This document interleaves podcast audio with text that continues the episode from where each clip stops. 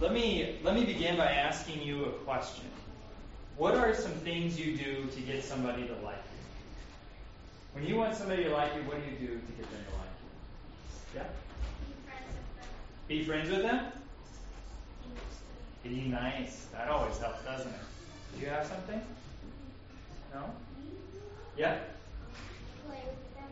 Play with them. Play with them on the on the playground, maybe. Yeah. What's that? Help them when they get hurt. Be kind. Right. There's certain things that we do. There's certain things that we do to try and get people to really like us sometimes. Even even when you're an adult, you kind of have that same little bit of uh, ways that you act to try and get in somebody's good favor. Uh, if you want the pastor to like you, you know, you slip him a little money on the way out. but when you're, you're also when you're a kid, right? You're trying to make friends. You you try to be nice to them.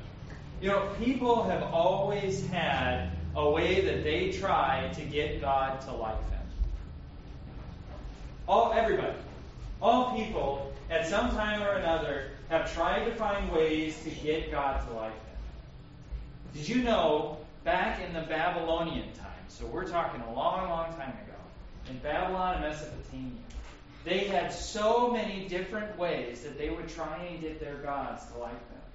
They had certain days where they had to do certain and exact things in order for their God to favor them each year. So on the New Year day, they got the whole town together, they got in procession, and they had to march around their city in order for Marduk, their God, to favor them for the year. And if they didn't do it exactly right, the scribes, that is, the people who kept track of everything that went on, would write down, this did not go right and we are not going to have a good year. But it wasn't just them who would do crazy things like that. We even see in the Bible where there would be these other religions that would come up against the real true God. And they would have their own ways of doing it. Back in the Old Testament, there's this uh, pagan god called Baal or Baal. Have you ever heard of them? Yes. Yeah? No. No? Well, let me tell you about him. Because he would do all kinds of things and demand things from the people. So much so that if they were trying, people were trying to get favor from God and grow their families more, they would try and go into their temple, offer up their first child as sacrifice to that God. And if that wasn't enough, sometimes they would take knives and spears and they would cut their arms or their bodies to show their devotion to their God. Now, our God has never asked you to do that, has He? No. No. He's never showed any interest in any of us doing anything remotely like that to win favor. But it never stops us from trying, does it? We convince ourselves sometimes that we have so much to do in order to get God's favor and grace. Maybe if I actually do well in school, or actually do well when my teacher's talking about God and answer the right way, maybe God will like me so much he'll bring more friends to my life. Maybe if I just get into this habit or this ritual, doing the same thing over and over and over again, and I do it enough times, maybe that will build up enough treasure with God that He'll actually want to come and give me exactly what I ask for. For us adults, it works the same way. Where even we consider the ways that we worship to be a certain kind of ritual maneuvering that if I do it the right way, it's going to be a good week. I'm going to be okay. Or maybe if I'm unhappy enough with the way and directions of things are going, that it'll prove to God that I actually am His child. We fall into this all the time. In our, our lives today, and in the lives of those in the Old Testament and in the New Testament. If you heard the words of Jesus earlier, he talked about those who go out into public to do their fasting, and that they've already received their reward, that they're very public about the anguish they're going through.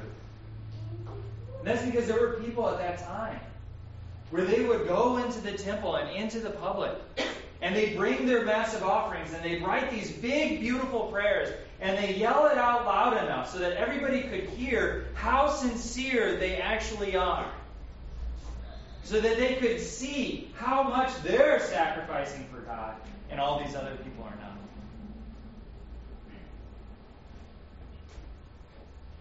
Jesus says that they've already received all their rewards.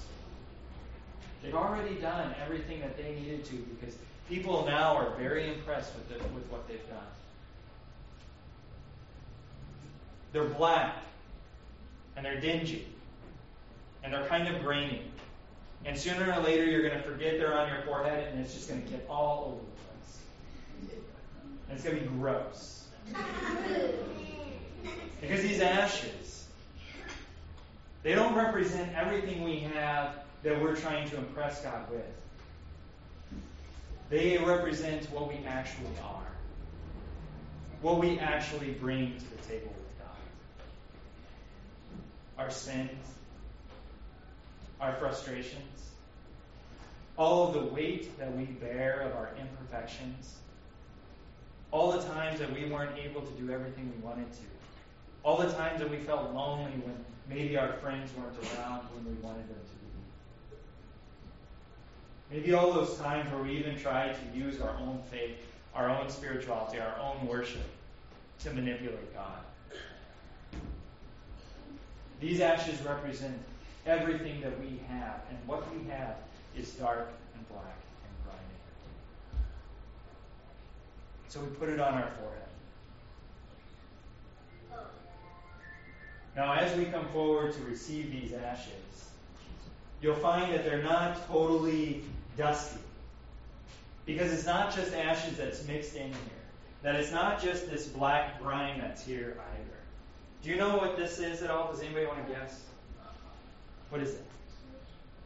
You don't know? You know what it is? Liquid. It is a liquid. Yes, very good. Someone's learning that. Yes. You will project goes across on your forehead. What helps with the cross on your forehead? You see, uh, does anybody actually know what it is? Do you know what it is? Yeah.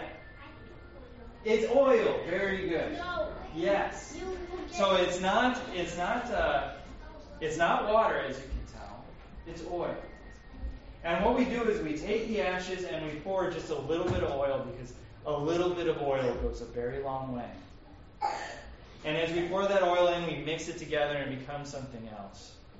Now, in the Bible, oil represents something. It represents oftentimes the blessing and presence of the Lord. It represents that when someone would come forward to receive a blessing or, or a special grace from God, they would be marked with oil. And in fact, in many churches today, they still use oil this way. In the Orthodox Church, they would, after they baptize a baby or somebody, they pour oil on them to symbolize now the presence of God in their life. We should consider that maybe. I don't know. But the oil represents God's presence. And so as you're getting marked with this dust and this grime is everything that you have, you're also receiving oil on your forehead. Showing that God is with you. Even in the midst of that dust, in the midst of that death, in the midst of that grime, the Lord's presence is still there. He's come to you in Jesus Christ. He's come to you to take away all that dust and to give you the oil of God, His blessing, His grace. So that as we come to the Lord, not saying, How should I, or how I should be actually blessed, we come to the Lord and say, How you have blessed me. How you have come to me. How you have come to give me life and hope. So we do not wear these ashes to bring attention to our own glory, to the things that we're doing. We wear these ashes to show that we have a Lord who comes in the midst of our death, in the midst of our sin, and sheds his presence and his forgiveness in our life. Amen?